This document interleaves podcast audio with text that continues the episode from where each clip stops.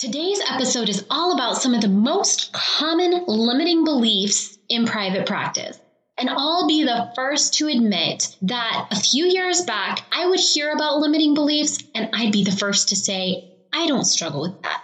That's not me. But that wasn't the truth. Stay tuned to hear about two major limiting beliefs that I really struggled with, whether I wanted to admit it or not and some of the other common limiting beliefs that I work with other therapists in overcoming to build their practice and grow their brand.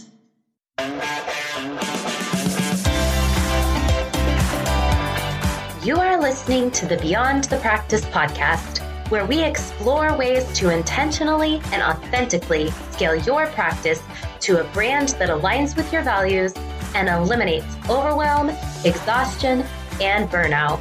Each week, we talk about life, relationships, and business beyond the practice.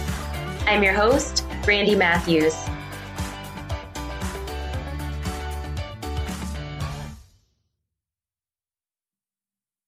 Thank you for joining us today. Today, we are talking about overcoming limiting beliefs in private practice. And this is something that is really important to me because for a long time I struggled with my denial of my limiting beliefs. I was a person who thought, oh, limiting beliefs, I really don't struggle with that. I don't have limiting beliefs. I'm doing fine. And if I am not, then it's because of other reasons, but it's not because I have any thoughts or mindsets that are holding me back. And first of all, obviously, to think that as a therapist, looking at myself, looking back now, I'm like, how would I have ever come to that conclusion that I have no limiting beliefs? But that's where I was. I'm just being honest. I'm not necessarily proud that I was there, but that's where I was. And so I don't know if there are many other therapists that struggle with their own denial of their limiting beliefs, but that's really what has led me to do this episode and really have this discussion. So, I'm going to start by talking about a couple of the limiting beliefs that I later realized that I did struggle with and that were holding me back in really being able to move forward and build my practice and my brand in the way that I wanted to. So, the first thing that I struggled with was fee setting. And honestly, I see this one is really, really common within therapy. And we're going to talk about this on a few different levels. But I didn't struggle with setting a particularly low fee but I struggled with thinking that I couldn't set a fee. I, I, was at the higher end of the scale for my area, but I thought I could not price myself outside of the market. So I can't charge more than the market average in my area or the high end of the market range in my area, or else I won't have any clients. And I struggled with this, and I work with therapists all of the time that struggle with this. Whether it's saying things like, I can't charge more than 150 a session because that's what my supervisor charges. Or I can't charge more than $200 a session because Joe has the same certifications as me and he's been doing this for 25 years, and that's what he charges. I can't charge more than him. And so, whether it's comparing ourselves to a specific degree or a specific specialty area or a certain amount of experience or practice, we have some reason that we can't set our fees above a certain threshold. And I did. I struggled with that. I priced myself at the high end of the market, but I didn't feel like I could go above that because other very experienced therapists that I had a lot of respect for and that had a lot more years experience than me were charging this much. Who was I to charge more than that? The shift started happening for me when I started to really look at the complete value of what I was doing. So, not only how much am I charging, but what's the value of the results that my clients get? And how quickly do they get those results, right? It's more than just a number. What we do is about something that's meaningful, of providing a service that gets somebody where they want and need to be emotionally, relationally, or otherwise. And so there's a lot of factors that go into it. It's not simply a market average. And I started looking at what kind of income I needed to have to support my family and the lifestyle that I want and need to maintain. And when I made that shift, my fees came much more into alignment with the new way that I was thinking. But that limiting belief really did put a ceiling on what I felt like was the value of my services. The second limiting belief that it took me quite some time to realize that I was struggling with was that I needed to do all the things. I needed to do it all. I couldn't delegate because that was a waste of money. I was going to struggle to be able to train somebody else to do it the way that I did it or to get the job done right. And that it was a better use of my time and money for me to do it and get it done right the first time. And again, I know now that I'm not the only one that struggles with this because I work with therapists all the time that struggle with the same thing. They don't want to delegate because they feel like the more control that they have over the various pieces of their business, the more control they have over the success of their business, whether it's their practice, personal brands, whatever. But it's this failure to delegate that feels like we're maintaining some control. But in reality, all we're doing is allowing that limiting belief that we need to do it all to limit our growth, to limit the growth of our practice, limit the growth of our brand. Those are the two biggest limiting beliefs that I feel like I, looking back, and hindsight's 2020, that I can say, man, I was stuck in those for a long time and had I been able to get over those hurdles and get over and beyond those limiting beliefs sooner, I feel like I'd be in a very different place right now. But on the flip side, I'm so thankful that I'm now able to push past them. Otherwise, I'd still be stuck back where those limiting beliefs were keeping me. Those are the two biggest that I struggled with, but here's a few others that I really hear other therapists struggling with as I work with them on consulting for their practice growth. And one of them is surrounding insurance. So this is related to the fees fee setting and kind of capping ourselves at a maximum fee or what a fee should be. But this one about insurance bothers me because I hear so much emotion behind it and so much shaming from one therapist to another, depending on what side of the coin they're on. So I've heard it both ways. I hear some therapists have a belief that I have to take insurance to have a successful practice. And whoa, let's unpack that for a minute, okay? What is behind that belief? It really comes down to a value of services, right?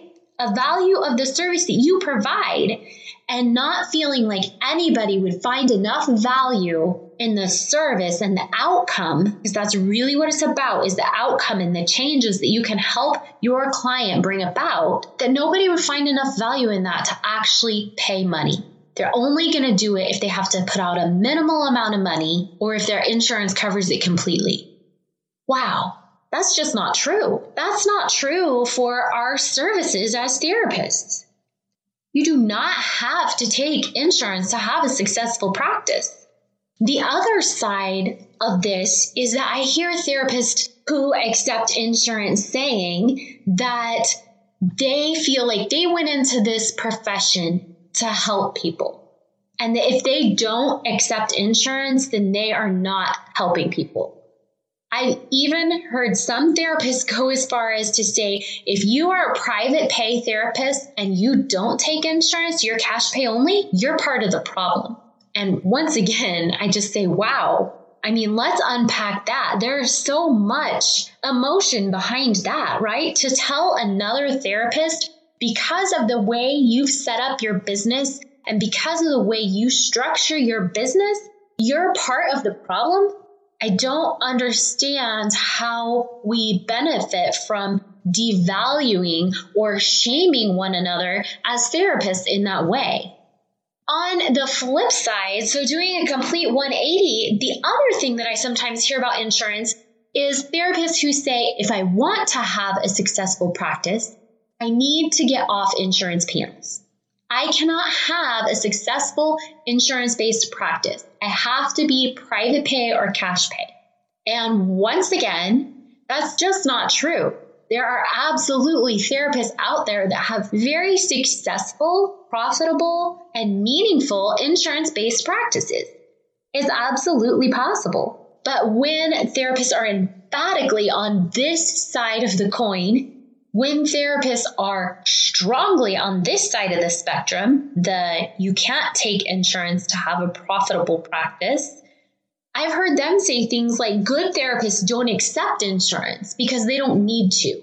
And ouch, there's lots of excellent therapists out there that accept insurance, not necessarily because they need to, because they want to, or they feel that's their way of being the most impactful and of helping the most people, that's their way of doing that. And that's fine. I don't think there should be any judgment or ridicule in that. No matter which side we're on, I think it's so important for us to realize that there's value in both.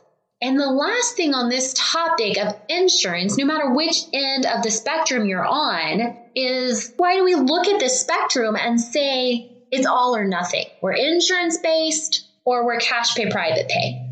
Because in between those two things, there are a lot of other middle of the road options, whether that's some kind of graduated fee structure. Notice I didn't say sliding scale, but some kind of various range of fees, whether that's limiting the number of insurance plans that you take or offering a super bill for out of network reimbursement.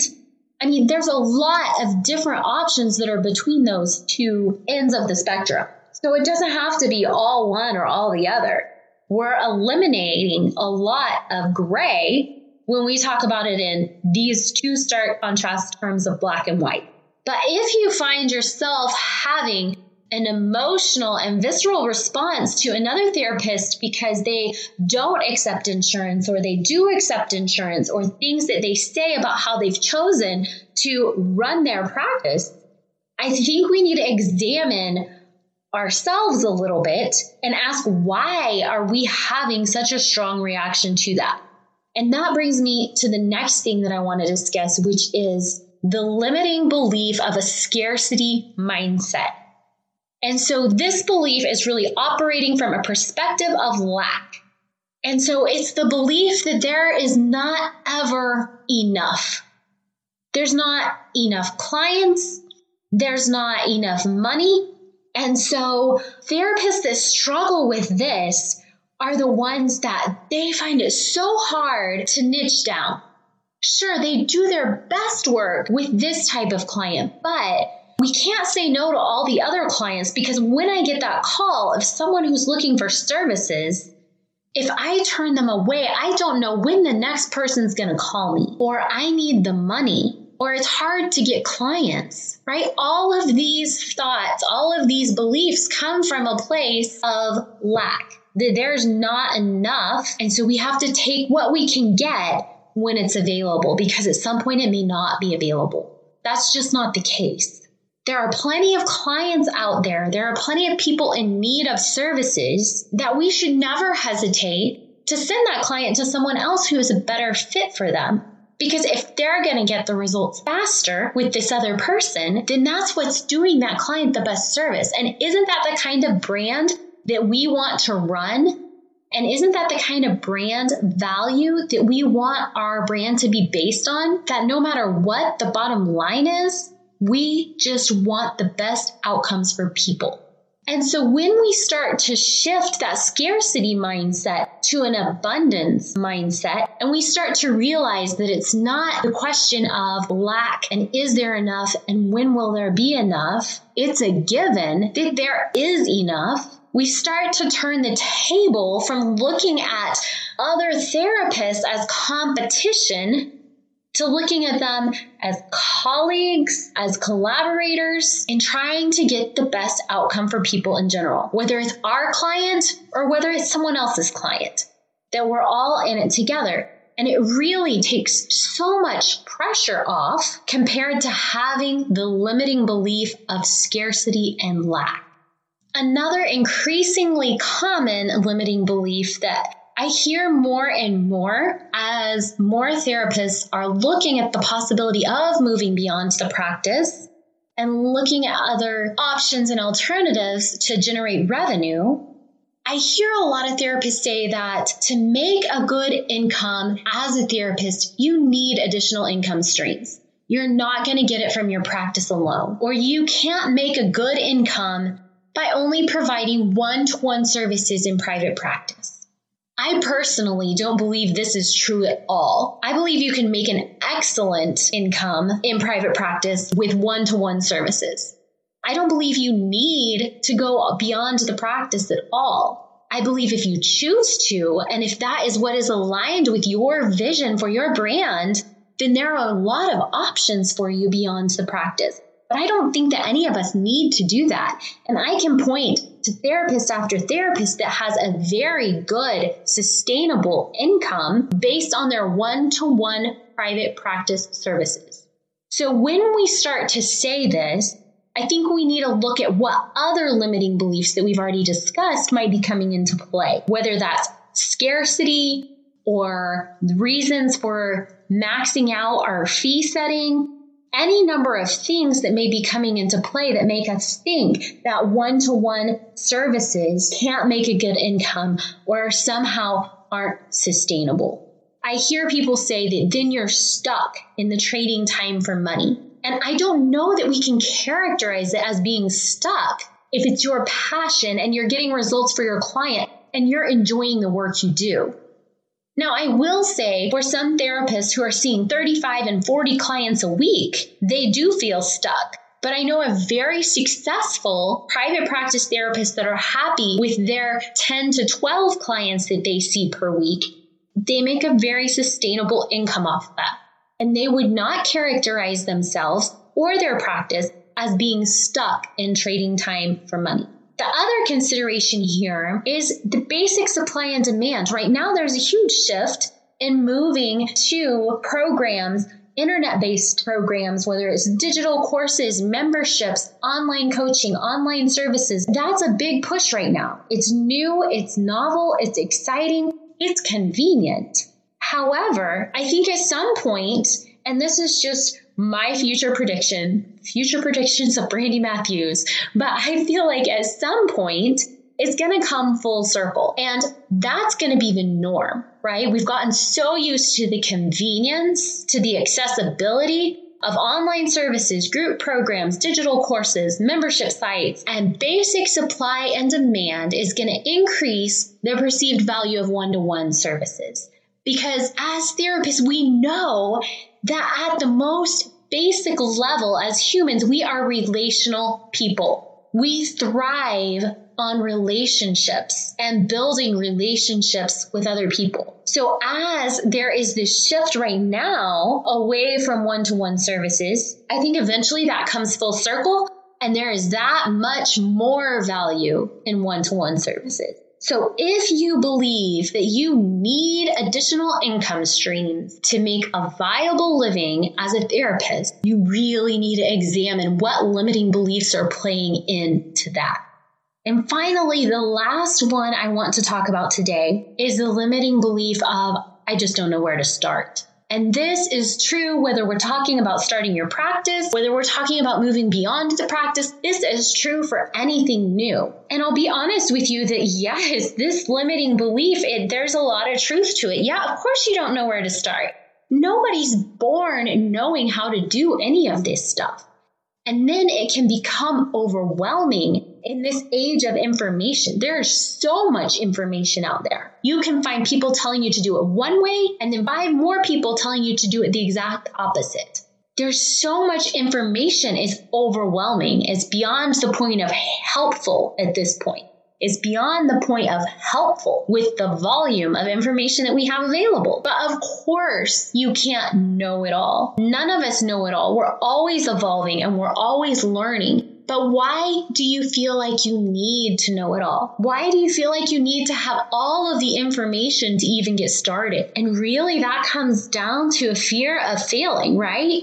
And as humans, we're going to fail. We have to accept that and not allow it to impact our self worth, right? Just because we fail doesn't mean that we're any less of a person just because we fail doesn't mean that we have any less self worth. We have to be willing to put ourselves out there, do the best that we can do, get the relevant information, filter out the irrelevant stuff, and actually take a risk and try and put ourselves out there to help people. So we've got to get beyond the I don't know enough about the business side. I don't know enough about the legal side, marketing side. I might mess up. There's too much to understand. Yes, there is. So take what you can, take the basic working knowledge, build some relationships, some mentoring, and just get going. So the questions I want to leave you with today are what am I missing? So, what limiting beliefs have you struggled to overcome? Whether it's ones we talked about today or completely different ones that I didn't even mention. What limiting beliefs have you struggled with or are you struggling with? And what barriers do you face right now in your practice and in building your brand? And then are these actual barriers or are they perceived barriers? And a perceived barrier is really just a limiting belief until we break it down, become aware of it, and really work to overcome it. So I would love to hear about the limiting beliefs that you've struggled to overcome or that you continue to struggle with now. And this is something that we're going to be talking about a lot more. And this is something that we're going to be diving into more in our upcoming program, Practice with Confidence. So if you are interested in learning more about that program, you can sign up for our waitlist to be the first to get information as it becomes available. And the link to sign up for our waitlist is in the show notes. So feel free to hop over there, get on our wait list so you can hear all about practice with confidence and explore a little bit more about how to identify and overcome these limiting beliefs in your practice. Thanks for listening. Bye, y'all.